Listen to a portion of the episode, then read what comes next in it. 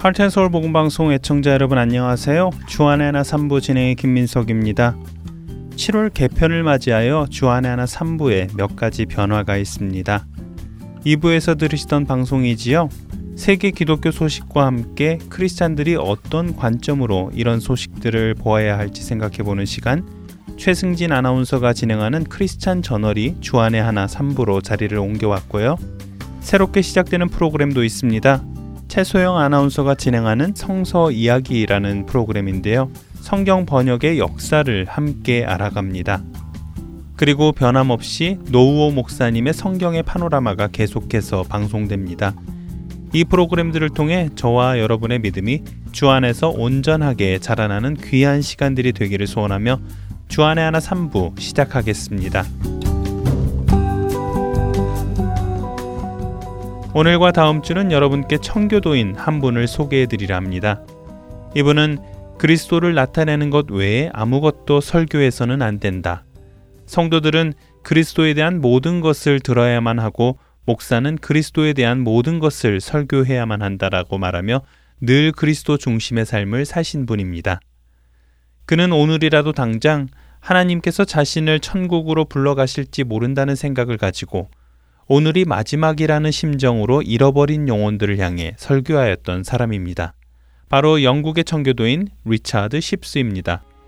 먼저 찬양 함께 하시고 리차드 십스 이야기 나누겠습니다.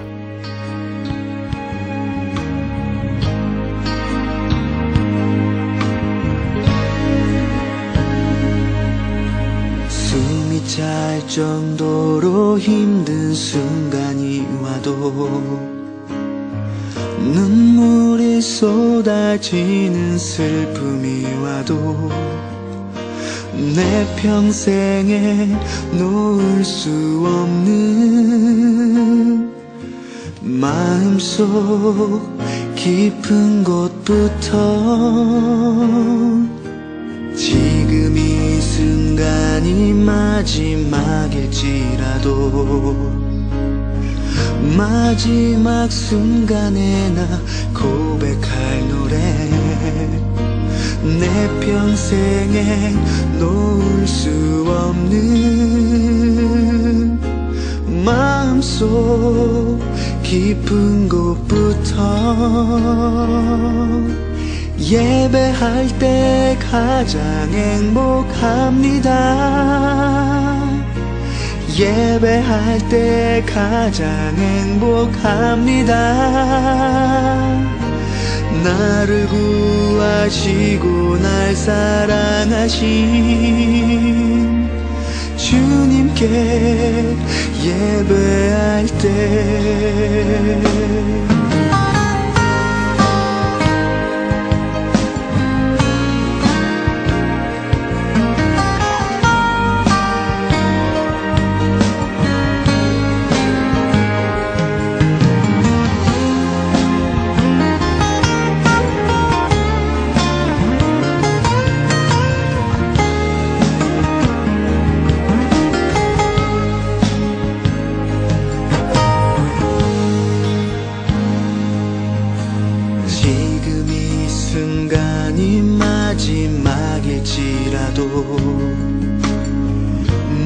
마지막 순간에 나 고백할 노래.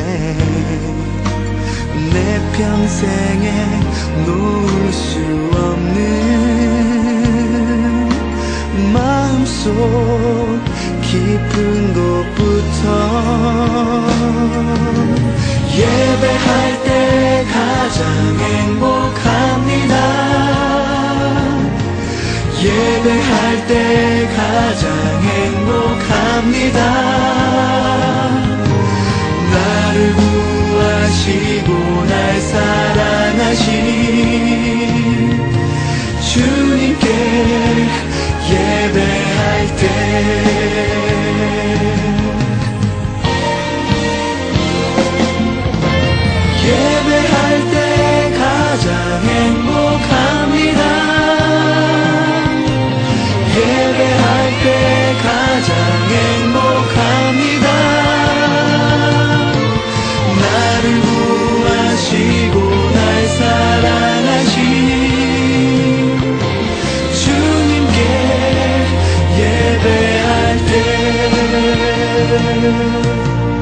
예배할 때 가장 행복합니다. 주님께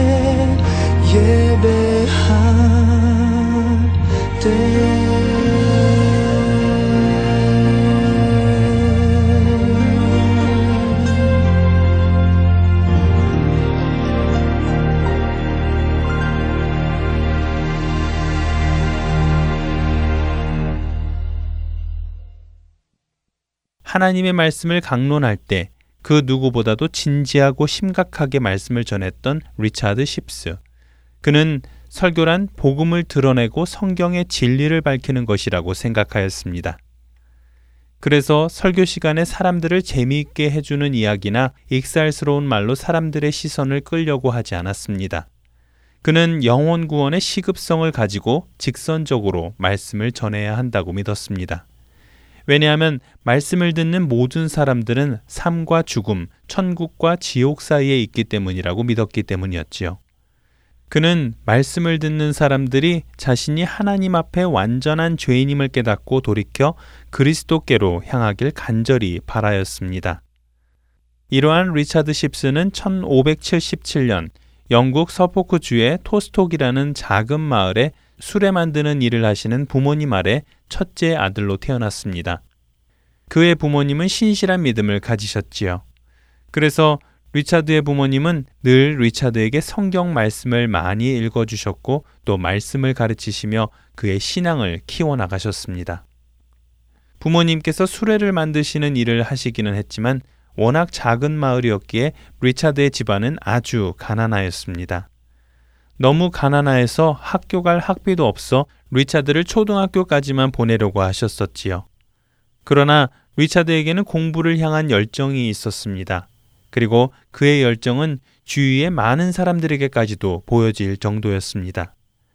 리차드가 가정 환경으로 초등학교만 마치고 학업을 중단하려 하자 공부를 향한 그의 열정을 알고 있는 주위의 많은 사람들이 리차드의 공부를 위해 학비를 지원하기 시작했습니다. 이로 인해 리차드는 계속 학업에 열중할 수 있었습니다. 이렇게 공부한 리차드는 후에 케임브리지 대학에 진학하였고 그곳에서 장학금을 받으며 공부를 이어나갑니다. 이때까지 그는 학자로서의 삶을 꿈꾸며 공부를 했지요. 그리하여 18살이 되던 1595년 케임브리지 대학의 장학생으로 입학한 리차드 십스는 그로부터 3년 뒤인 1598년에 문학사 학위까지 받게 됩니다. 이렇게 학자로의 길을 무난하게 찬찬히 준비해 나가던 리차드의 삶에 변화가 찾아옵니다. 리차드가 25살이 되던 해, 그는 한 신학서적을 접하게 됩니다. 그리고 그 책을 읽다가 자신의 죄성을 깨닫게 되고 이로 인해 괴로워하기 시작합니다. 어려서부터 부모님께 성경을 배워왔던 리차드 십스. 하지만 그는 하나님 앞에서 죄의 문제를 해결하는 경험을 하지는 못했었습니다. 하나님 앞에 자신의 죄 문제가 해결되지 않고서는 평안을 얻을 수 없는 것을 깨달은 리차드는 여기저기를 찾아다니며 설교를 듣기 시작합니다. 그러던 어느 날, 리차드는 폴 베인스라는 설교자의 설교를 듣게 되지요. 폴 베인스의 설교를 통해 리차드는 자신의 모든 죄가 하나님의 완전하신 사랑과 은혜인 그리스도의 구속에 의해 완전히 해결되었다는 것을 마음으로 믿고 입으로 고백하게 됩니다. 그리스도의 복음을 깨달은 그는 주님께 전적으로 헌신할 것을 다짐하며 자신이 꿈꾸던 학자로서의 삶을 내려놓고 복음을 전하는 사역자로서의 길을 가기 시작하지요.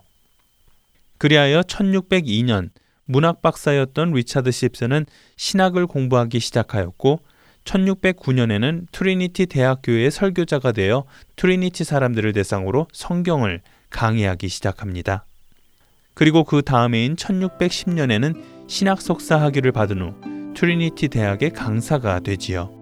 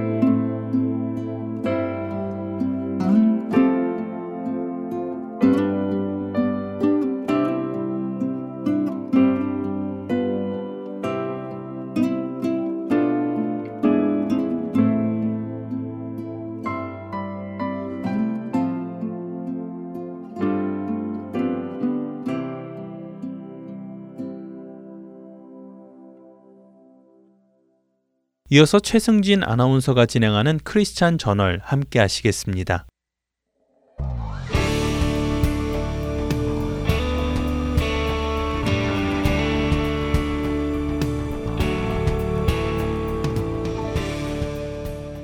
여러분 안녕하십니까? 크리스찬 저널 최승진입니다. 크리스찬 저널 이 시간은 세계 기독교계의 소식과 우리 기독교인들이 알아야 할 소식들을 한 주간 모아 전해드리며 우리 크리스찬들이 어떤 관점으로 이 사건들을 보아야 할지 함께 생각해보는 시간입니다. 먼저 뉴스를 전해드리겠습니다.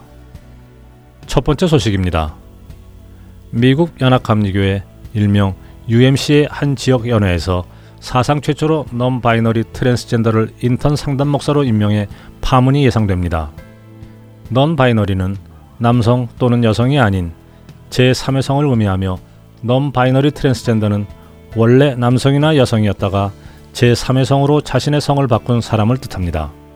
이번에 인턴 목사로 임명된 non-binary 트랜스젠더는 원래 여성이었으나 지금은 성 전환을 하여 남자도 여자도 아닌 제3의 성이라고 인식하고 있습니다. UMC 북부 일리노이 연회는 성소수자 옹호단체인 Reconciling Ministries Network의 커뮤니케이션 디렉터로 일했던 엠 바클레이를 인턴 상담 목사로 임명했습니다. UMC 교단 언론인 United Methodist News Service에 따르면 버클레이는 오랫동안 나는 이 세상에 목회자와 같은 존재가 되기를 원해왔고 공개적으로 나를 목회자라고 당당하게 밝히기 위해 목회자로 임명받았다고 말했습니다. 이어 나는 UMC에서 흔한 일이 아니라는 것을 알고 있다면서 나는 매일 성직자의 옷을 입으려고 하는데 바로 나처럼 세상을 배회하는 자들, 중대하고 긴급한 목회적 도움이 필요한 자들, 특히 퀴어들과 트랜스젠더들을 위해서라고 덧붙였습니다. 북부 일리노이 연회는 UMC 내부에서 공개적으로 성소수자 성직자의 임명을 반대하는 교단의 공식 입장에 맞서고 있는 볼티모어 워싱턴 교회, 뉴욕 연회, 퍼시픽 노스웨스트 연회 등 소수의 연회들 중 한 곳입니다. 메리 앤 카이저가 본명인 버클레이는 지난 2013년 남서 텍사스 연회에서 그녀의 동성연애 관계로 인해 목사 후보생의 자격을 박탈당하면서 처음으로 언론에 보도되었고 2014년 말에는 자신이 성전환에 착수했습니다. 다음 소식입니다. 미국의 한 여자 축구 선수의 신앙적 결단이 갈수록 강해지는 동성애 등 반기독교적 공격에 직면한 교회와 성도들에게 큰 귀감이 되고 있습니다. 미국 여자 프로축구 리그 프로팀 노스캐롤라이나 커리지의 주전 수비수인 제일린 힝클은 지난 2015년 국가대표로 발탁된 후 최근까지 8군의 기량을 인정받으며 미 국가대표팀의 주전 수비수로 활약했습니다. 그러나 지난 6일 돌연 대표팀에서 빠질 것을 선언했습니다. 그 이유에 대해 미 대표팀은 공식적으로는 개인적인 이유라고 밝혔지만 진짜 이유는 다름 아닌 신앙적 양심 때문이었습니다.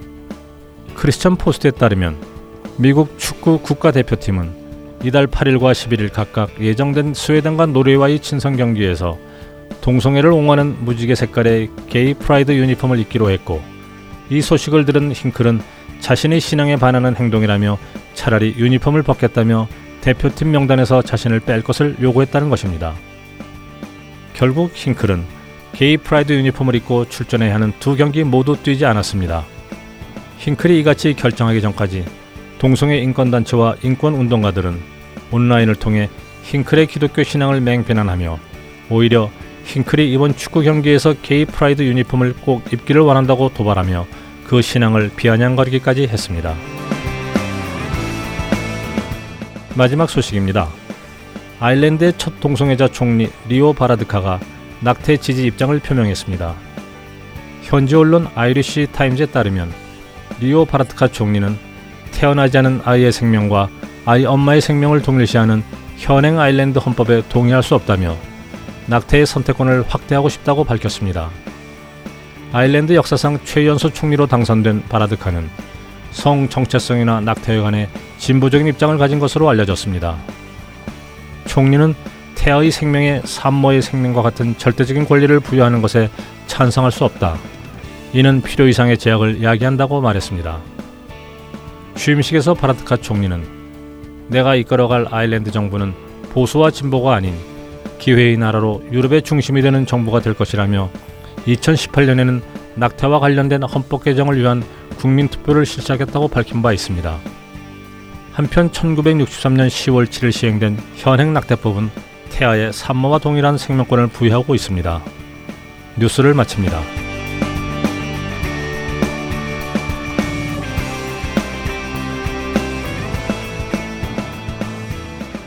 얼마 전 남성도 여성도 아닌 제 3회 성에 관해 말씀드린 적이 있습니다. 그런데 놀랍게도 바클레이라는 제3의 성을 가진 사람이 미국 연합감리교회 북부 알리노이 연회의 인턴 상담 목사로 임명이 되었다는 소식을 접하게 되었습니다.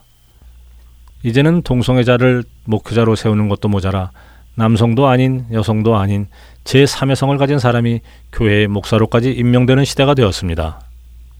성경은 분명하게 하나님께서 남자와 여자를 구별하여 창조하셨고 이들에게 복을 주시며 생육하고 번성하라고 명하셨음에도 불구하고 인간들은 하나님의 그 창조 질서를 파괴하면서까지 자신들의 권리를 주장하고 있습니다. 이제는 어느 사람을 만나면 남자입니까? 여자입니까? 라고 묻지도 못할 세상이 되어가는 것이죠.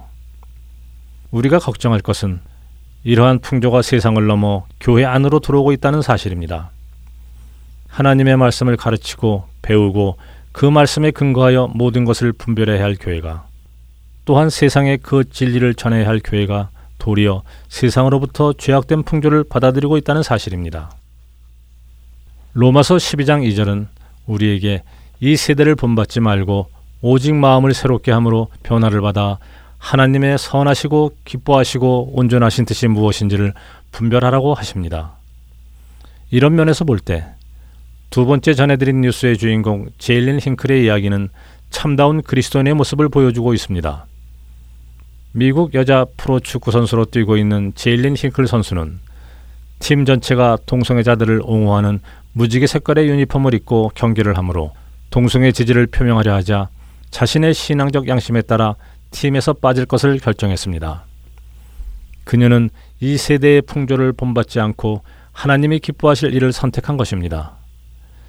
제일린 힝클의 결단은 우리 그리스도인들이 본받아야 할 결단입니다. 에베소서 5장 11절은 우리에게 열매 없는 어둠의 일에 참여하지 말고 도리어 책망하라고 명하십니다. 이것이 우리 그리스도인들이 해야 할 일인 것입니다. 세상은 점점 하나님으로부터 멀어져 가고 있습니다. 죄를 향해 달려가며 멸망을 향해 심판을 향해 달려가고 있습니다. 우리 그리스도인들이 할 일은 그 멸망하는 세상 속에서 구원의 복음을 전하는 것이며 그들에게 생명을 얻을 길을 전하는 것입니다. 어둠의 일에 참여하지 말고 세상의 풍조를 본받지 말고 하나님의 선하시고 기뻐하시고 온전하신 뜻을 분별하여 그 일을 행하는 우리 모두가 되기를 바랍니다. 크리스찬 전을 마치겠습니다.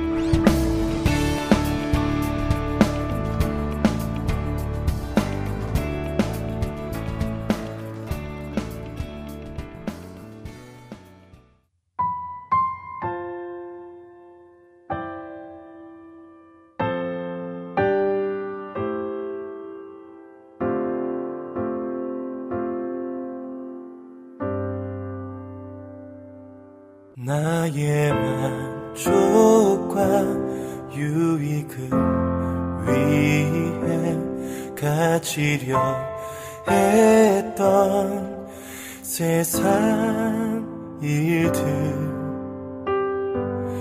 이젠 모두 다 해로 여기고 주님을 위해 다 버리.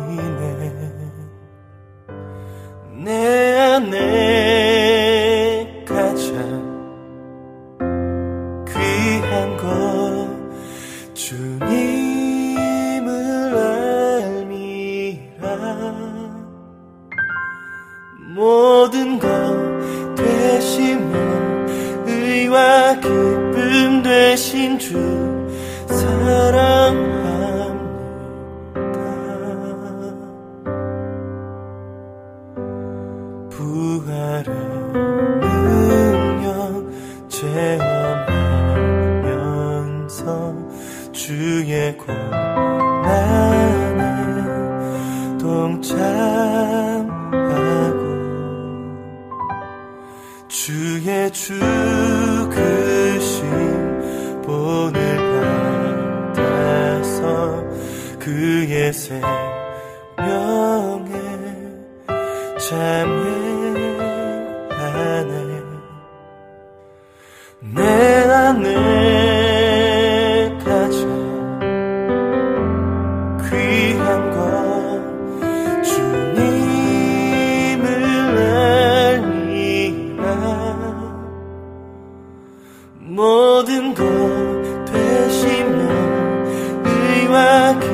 기쁨 되신 주 사랑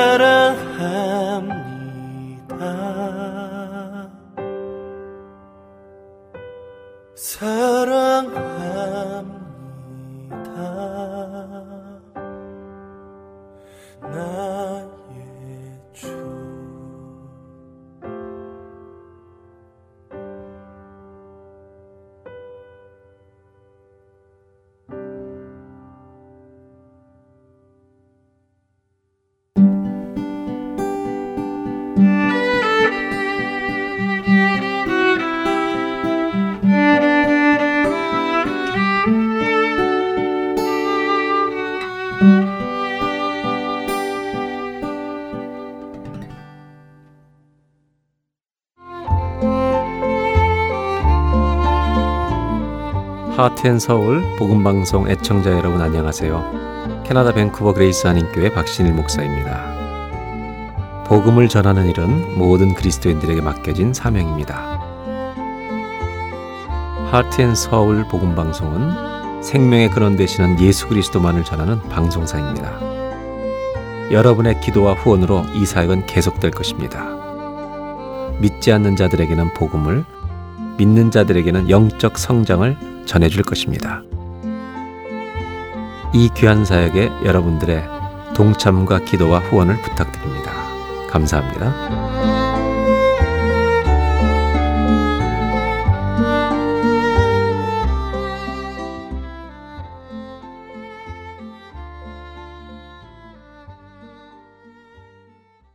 새롭게 시작되는 프로그램이지요. 성경 번역의 역사를 알아보는 프로그램 최소영 아나운서가 진행하는 성서 이야기로 이어드립니다.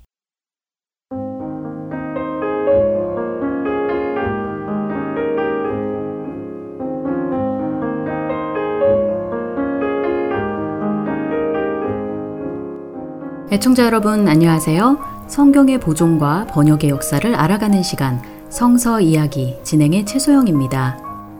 여러분은 지금 어떤 성경을 가지고 계신가요?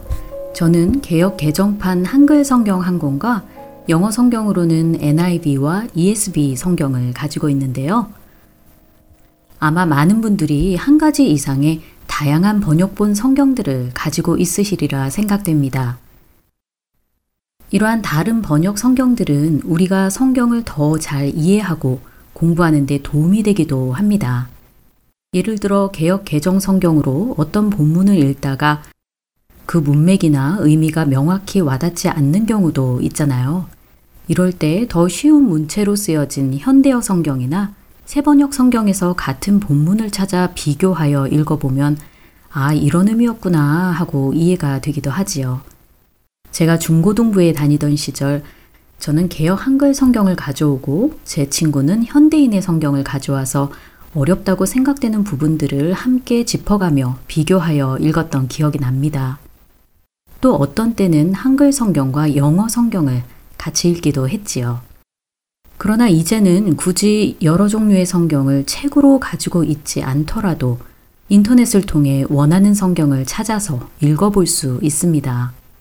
그뿐 아니라 스마트폰의 등장으로 우리는 거의 언제 어디서나 다양한 종류의 성경을 읽을 수 있는 편리한 시대에 살고 있지요.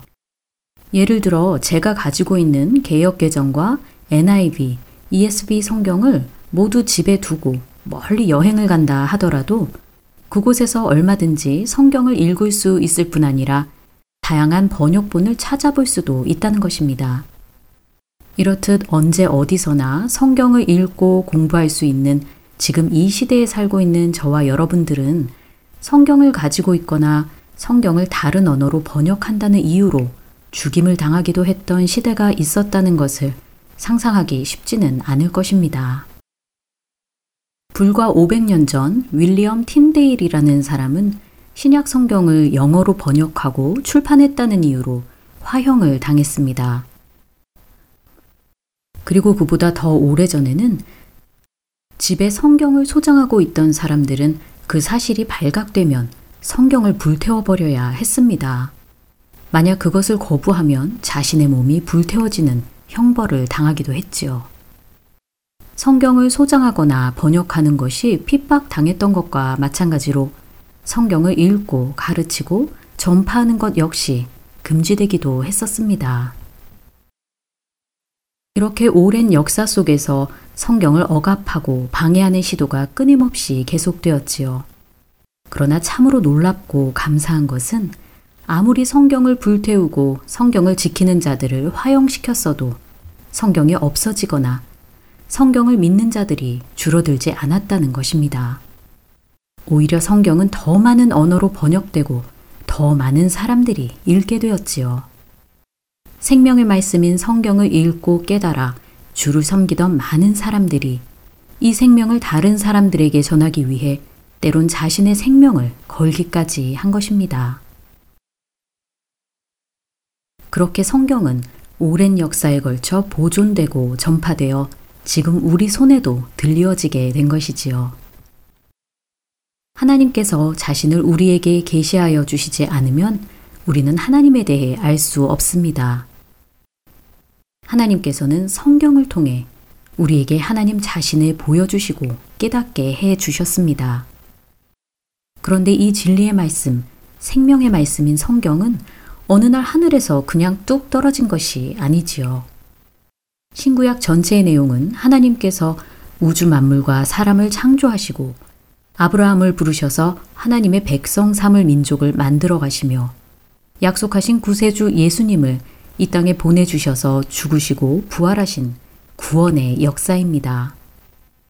그 구원 사역의 역사 가운데 성경은 사람의 손으로 기록되고 전파되어 지금 우리에게까지 전하여진 것입니다. 하나님의 구원 사역의 역사를 담은 신구약 성경 전체는 2000년도 넘는 기간 동안 이루어진 사건들입니다. 더구나 이것을 기록한 성경의 저자들은 각자 살던 시대도 다르고 직업도 다른 여러 종류의 사람들이었습니다. 그럼에도 불구하고 성경 전체의 내용이 일관성이 있다는 것은 모든 성경이 성령의 감동으로 되었다는 말씀을 증거하고 있는 것이지요. 이 성경이 오랜 역사에 걸쳐 어떻게 기록되고 보존되고 번역되어 우리에게까지 이르게 되었는지 궁금하지 않으신가요? 새 프로그램 성서 이야기에서는 성경의 보존과 번역의 역사에 관한 이야기를 나누려고 합니다. 성경이 어떤 언어로 쓰여졌고 어떤 방법으로 기록되었는지, 이러한 기록의 역사를 가지고 있는 성경에 고고학적 증거가 있는지, 또 어떻게 세계의 언어들로 번역되었는지 등에 관하여 살펴보도록 하겠습니다. 성서 이야기를 통해 살아계신 하나님의 말씀인 성경을 더욱 사랑하고 가까이 하는 저와 여러분들 되시길 소망합니다. 저는 다음 시간에 찾아뵙겠습니다. 여러분 안녕히 계세요.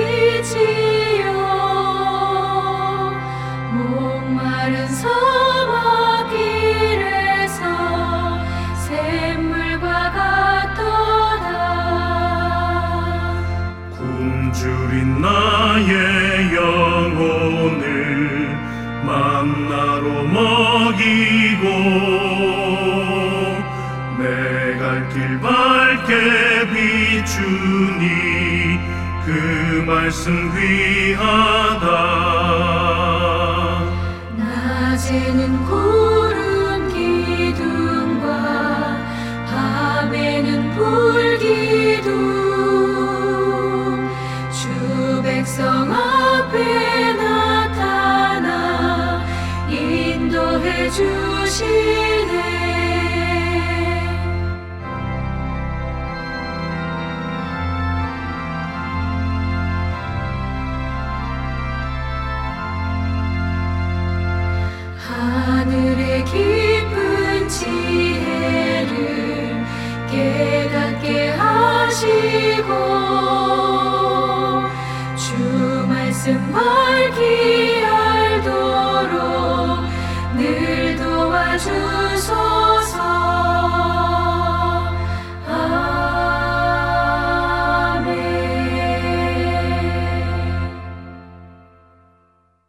한국 극동방송에서 제공하는 성경의 파노라마 시간입니다. 오늘은 히브리서에 대해 나누어 주십니다.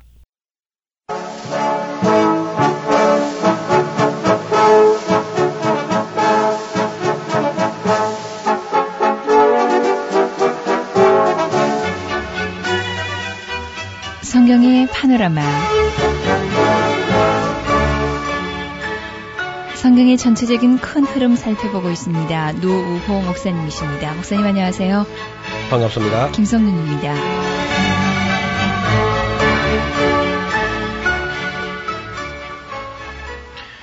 히브리서 내용을 오늘 좀 같이 살펴보지요. 네. 우리가 보통 히브리서를 내용을 다 알려고 하지 않고 그 요절 그저 한 몇 절을 맞아요. 사용하거든요. 예. 그 중에 뭐 세 절을 보통 씁니다. 세 구절인데 하나는 하나님 말씀은 살았고 운동력이 있어서 좌우의 날선 어떤 검보다 예리하다. 또한절 있다면 이제 믿음은 바라는 것들의 실상이고 보지 못하는 것들의 증거다 하는 구절 하나 하고 네. 또 이제 한 번 죽는 것은 정한 것이요 그 후에는 심판이 있다. 세 구절을 아마 히브리서 안에서 요절이라고 해서 많이 외우는데요.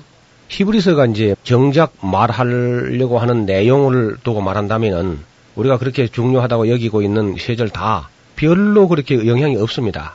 히브리서가 본래 말하려고 하는 그 목적을 두고 말한다면은 네. 그 세 요절이라는 거 빼버려도 히브리서가 말하려고 하는 그 내용은 손상되지 않을 정도로 놀랍게도 우리가 그 한 책을 전체로 보지 못하고 내게 그저 필요한 대로 여기저기다가 이제 한두 절 잘라 쓰고는 그런 습관이 우리에게 있는데 네. 극히 조심할 일이죠. 우리가 성경이 하나님 감동으로 기록되어서 영감된 말씀이라고 하면은 영감되었다 그 자체만 중요한 게 아니고 그 자체는 물론 중요하지만 그보다 더 중요한 것은 그렇기 때문에 한 절도 안 빠뜨리는 게 중요한 겁니다. 1장 1절부터 마지막 장 마지막 절까지가 다 영감된 것이라면은 그걸 다 알뜰하게 살펴서 그 영감된 목적이 무엇인가, 무슨 말씀을 하시려고 그런 영감을 주셨는가 하는 것을 잘 살펴서 책을 한건한건 알뜰하게 이렇게 공부하는 게 매우 좋은 자세지요. 우선 그 히브리서 내용을 좀 이제 오늘 살펴보겠는데 히브리서를 다른 말로 하면 이제 하나의 비교 논문 형식이다 이렇게 말씀드릴 수 있습니다. 네. 비교 논문. 왜냐하면은 유대인들이 예수를 믿어 나오다가 다시 그 옛날 유대교로 돌아갔단 말이죠. 그럼 너희들이 옛날에 믿던 것이고 다시 돌아가려고 하는 그 유대교가 도대체 뭐며 우리가 믿는 다시 말하면 기독교 예수를 믿는 이 복음을 믿는 거와 어느 것이 더 우월하냐 어느 것이 더 좋으냐 더 나으냐 더 진리에 가깝느냐 이런 부분을 비교하다 보니까 더 좋은 더 나은 더 아름다운 어떤 무엇보다 더 어떠한 그런 이야기가 끊임없이 이어지고 있습니다. 네. 그래서 맨 먼저 이제 유대인들이 그저 입만 열면 꺼내는 게 이제 선지자. 선지자가 이제 유대교 유선이라는 거죠. 왜냐하면 구약 성경은 모든 선지자는 다 구약에 있으니까 네. 유대교인들이 만약에 자기들 거라고 하면 뭐 우기면 할 말이 없지요. 그런데 이 히브리서 기자는 옛적의 선지자들로 여러 부분과 여러 모양으로 우리 조상들에게 말씀하시다가 안 되니까 이 모든 날 마지막에 마침내 아들을 우리에게 보내신 거 아니냐. 그러니까 그 선지자가 다 말한 거 합해나 할지라도 우리 예수님이 말씀하신 거하고 비교가 안 된다. 그런 얘기죠. 또 이제 천사들을 갖다 내세우게 되는데 유대인들은요 천사 하면 그냥 끔뻑 갑니다 완전히 네. 천사 보기만 해도 뭐그 앞에 까무러친다고요 그래서 천사보다도 예수님은 더 뛰어나다 천사 중 누구에게 네가 내 아들이라 오늘날 내가 너를 낳았다 그리 한 적이 어디 있느냐 음. 그리고 모든 천사들은 바람으로 그 사역자들로 그렇게 삼으시는 것인데 예수님을 믿고 구원 얻는 사람들을 도와주라고 그 보내심을 받은 사람이 천사 아니냐. 천사들은 하나님이 부르시는 그런 종들에 불과한 것이고 예수님은 하나님의 아들이고 하나님 자신이니까 그 비교가 안 된다. 네. 그런 얘기를 하는 거죠. 또 모세 있지 않습니까? 예. 그리고 이제 유대인들이 그저 어떡 하면 그저 모세. 예, 우리는 그저 모세를 믿는다. 모세가 준 율법도 잘 안 지키면서 유대인들은요 참 이상한 사람들이요. 선지자의 비석을 꾸미면서 우리가 이런 선지자가 살았을 때 있었다면 우리는 이런 선지자를 잘 맺었을 텐데 하면서 예. 그보다 더 위대한 선지자를 지금 때려 죽이려고 하는 것이고 그 선지자보다 더 뛰어난 예수님까지 십자가에 못 박아놓고도 선지자를 지금 자랑하고 있는 거죠. 네, 큰 착각에 빠져 있는 겁니다. 제가 살펴보니까 유대인들은 죽은 선자는 존경하고 살아있는 선자는 별로 안 존경하는 것 같아요. 그참 불행스러운 일이죠. 죽은 선자만 존경할 게 아니고 지금 살아서 지금 현재 우리에게 말씀하시는 그런 선지자를 존경해야 되겠죠. 그래서 우리가 이 모세하고 또 이제 비교하고 싶어 하는데 모세라는 사람은 하나님의 집을 맡은 사환에 불과하고 예수님은 그 집의 독생자다. 그러니까 어떻게 그 집 사환하고 그 집 독생자하고 비교가 되겠는가? 그러니까 비교가 안 된다는 겁니다. 그 다음에 이제 여호수아 하면 또 이제 유대인들이 아주 존경합니다. 우리나라 같은 뭐 이순신 장군을 존경하듯이 유대인들은 여호수아를 굉장히 존경해요. 그 여호수아는 물론 뭐 존경할 만한 인물이긴 하지만은 그는 모세의 시종자에 불과했는데 하나님께서 성령을 부어서 그가 가나안 땅을 차지하긴 했지만은 근데 그가 영원한 안식을 준 건 아니다. 그가 안식을 줬다 하지만은 그것은 그저 땅을 차지해 가지고 나누어 주면서 전쟁을 그저 시게 한 정도지 우리 예수님 그런 여호수아가 아니고 정말 비교가 안 된다. 너희 여호수아는 그는 그림자에 불과하고 우리 예수님이 그 실상 아니가. 그러니까 여호수아하고도 비교가 안 된다. 또 너희들 아마 대제사장도 있다고 큰 소리 치고 싶은 모양인데 너희 대제사장 해봤자 아론의 후손 아닌가. 아론은 레위 지파에서 났는데 레위 지파가 물론 구별된 것은 사실이지만은 너희 제사장하고 우리를 하늘나라 인도하는 제사장을 비교해보자. 우리 제사장은 적어도 멜기세덱의 반차를 쫓는 영원한 대제사장이다. 멜기세덱의 반차를 쫓는다는 말은 그 멜기세덱이 얼마나 높으냐 하면은 너희 조상 아론 최고 제사장 아론 위에 올라가면 레위가 나올 것이고 레위 위에는 야곱이 나올 것이고 야곱 위에는 이삭이 나오고 이삭 위에 아브라함이 나오는데 그 아브라함도 멜기세덱 앞에서 무릎을 꿇고 복비을 받았다. 폐일은하고 복을 빌어주는 사람하고 복비을 받는 사람은 누가 높으냐? 낮은 자가 높은 자 앞에 가서 복비을 받는 것이다. 그러니까 우리 예수님은 멜기세덱의 반차를 쫓는 영원한 대제사장이다. 그러니까 너희들이 뭐 아론의 후손 제사장들 뭐 굉장한 에보솔이 있고 우림과 돈명을 가지고 있으니까 그게 무슨 권위가 있어 보이지만은 그것은 다 소꿉장난에 불과하다. 예수님은 정말 하늘에 있는 참 성전에 들어가신 그런 영원한 대제사장으로서 아브라함보다도 더 높은 분이니까 너희 제사장하고 우리 제사장하고는 비교가 안 된다. 이제 말한 것의 중요한 것은 그러한 위대한 멜기세덱의 반차를 쫓는 영원한 대제사장은 너희 편에 있는 것이 아니고 우리 편에 있다는 것이다. 그런 얘기를 하는 거죠. 또 아마 너희가 성전이 있다고 이제 그것이 뭐 굉장한 줄 아는 모양인데 성전도 그는 모델 하우스에 불과하다. 삼가 산에서 본 식양을 따라 지으라 한 말을 알지 못하느냐.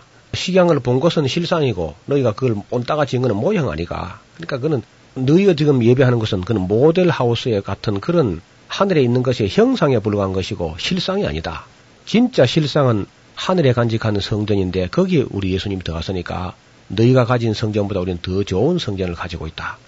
그러니까 언약을 또 이제 가지고 있다고 그 언약이 너희 것이라고 아마 너희들하고 세웠다고 유대인들하고 세웠다고 이스라엘 사람하고 언약을 맺었다고 뭐 거의 굉장히 좋다고 하는데 언약을 지키지도 않았으면서도 그러나 그 언약이 약점이 있고 결점이 있고 아직 완전치 못하기 때문에 때가 이르면 내가 이스라엘 집과 유다 집에 새 언약을 세우리라 한 말을 알지 못하느냐. 그 바로 우리가 예수님을 통해서 맺은 이 언약이야말로 새 언약이고 더 완전한 언약이다. 아니 뭐 옛것이 완전했다면 뭐하러 새 것을 세우겠느냐. 그러니까 그런 것은 다 시대에 너무 뒤떨어지고 너무 수준이 얕기 때문에 더 완전케 하려고 예수님이 오셔서 더 좋은 언약을 우리에게 주셨다 하는 거죠. 그러니까 뭐 유대교가 가지고 나온 건 모든 걸 다 합해도 하나도 우리 예수님 한 분하고도 비교가 안 되는 거예요. 그리고 너희들이 또 이제 재물이 있다고 염소나 송아지 뭐 피를 흘려가지고 속죄하는 제사를 지냈으니까 아, 내 죄가 사함받지 않았겠는가 그렇게 생각하는 모양인데 분명히 알 것은 염소나 송아지 피는 죄를 없이 하지 못한다. 죄를 없이 했다면 뭐하러 해마다 또 드리겠냐 뭐 하기 위해서. 그것은 죄를 생각나게 하는 것이고 한 해 한 해 그저 집행유예를 또 받아내고 또 받아내는 것에 불과하다. 그러나 우리 예수님이 흘린 피는 한 번 흘려서 죄를 완전히 없애버리는 것이다. 예. 영원히 제사할 것이 없이 끝장을 내버린다. 그러니까 너희가 드린 제물보다도 우리 예수님 안에서 드려진 그 흠도 점도 티도 없는 어린 양 피가 어떻게 우리 죄를 속죄하지 못하는 거냐. 송아지 피하고 염소 피는 죄를 없애는 것이 아니고 죄를 생각나게 하는 것이고 그 참 제물되는 예수님 오실 때까지 그저 형이 집행유예가 되도록 그렇게 받아놓은 것밖에 아무것도 아니다. 그리고 이제 너희들이 또 뭐 예수님이 오신다고 했다가 막 금방 안 오는 것 때문에 낙심해가지고 돌아서는 모양인데 성경이 말하기를 잠시 잠깐 후면 오실 리가 오실 것이고 지체하지 아니하자 한 것을 알지 못하느냐. 우리가 진리를 아는 지식을 받은 후 짐짓 죄를 범하게 되면 속죄는 제사가 없다. 오직 무서운 마음으로 심판을 기다리는 것과 대적하는 자를 소멸할 맹렬한 불만이 있는 것이다. 모세의 법을 피한 자도 두세 증인이 있으면 불쌍히 여김을 받지 못하고 죽었는데 하물며 하나님의 아들을 밟고 자기를 거룩하게 하는 언약의 피를 부정한 것으로 여기고 은혜의 성령을 욕되게 하는 자들이 당연히 받을 형벌이 얼마나 더 중하겠느냐. 너희는 깊이 생각해봐라. 원수 갚는 것이 내게 있으니 내가 갚으리라 하신 하나님 말씀을 듣지 못하느냐. 주께서 그 백성을 심판하리라 하신 말씀을 기억하지 못하느냐. 살아계신 하나님 손에 빠져들어간다는 것은 정말 무서운 일이다. 그런 얘기를 합니다. 그리고 또 이제 그 히브리서 기자가 아주 안타까운 마음으로 하는 말이요. 한 번 삐침을 얻고 하늘의 은사를 맛보고 성령에 참여한 바 되고 또 내세의 능력을 다 맛보고 하나님 말씀이 무엇인지를 다 알았던 사람들이 그리고 나서 다시 타락하게 되면은 어떻게 할 수가 없다. 음. 그런 새롭게 해서 회개하게 할 수 없다. 이는 하나님 아들을 두 번이나 십자가에 못 박는 일과 같은데 있을 수가 없는 일이다. 네. 그 땅이 위에서 내리는 비를 흡수해가지고 바가는 자에게 쓰기에 합당한 채소를 내면은 복을 받을 것이고 만약에 그런 온갖 은혜를 받았는데 가시와 은커기를 내게 되면은 저주함에 가까워서 마지막은 불사람이 되지 않겠느냐. 그래서 믿다가 타락한 사람들에 대한 위험을 어, 경고하고 있는 것이죠. 그리고 이제 이들이 또 징계를 좀 받아가지고 그 고통을 받은 것 때문에 낙심해가지고 안 나온 사람도 있었는데 하나님은 받으시는 아들들마다 채찍질 한다. 그러니까 모이기를 피하는 어떤 사람들처럼 하지 말고 예수님 오신 날이 가까울수록 더, 더욱 모이기에 힘쓰고 다시 교회를 나오라고 권면하는 그런 말씀이 이 히브리서 내용이었습니다. 감사합니다. 성경 속에 있는 길과 생명의 길을 동시에 안내하고 있습니다. 노우호 목사님이셨습니다. 목사님 고맙습니다. 감사합니다. 김성윤이었습니다.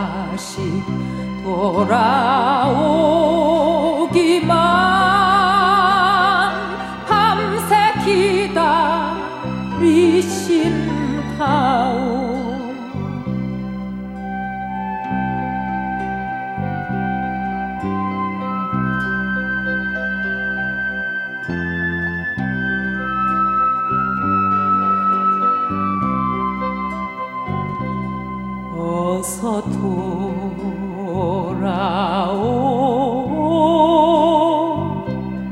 어서 돌아만 오. 채찍 맞아 아파도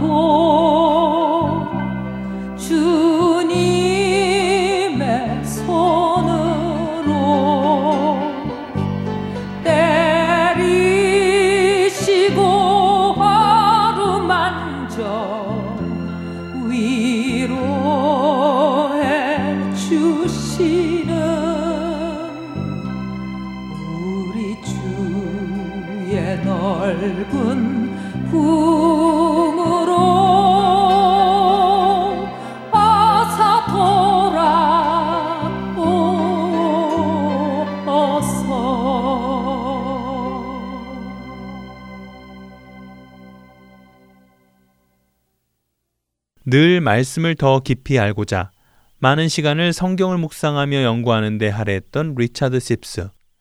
그는 자신이 깨달은 말씀을 주위 사람들과 나누는 것을 기뻐하였습니다. 그리고 이로 인해 그의 말씀을 묵상하는 안목이 뛰어난 것이 사람들에게 알려지지요.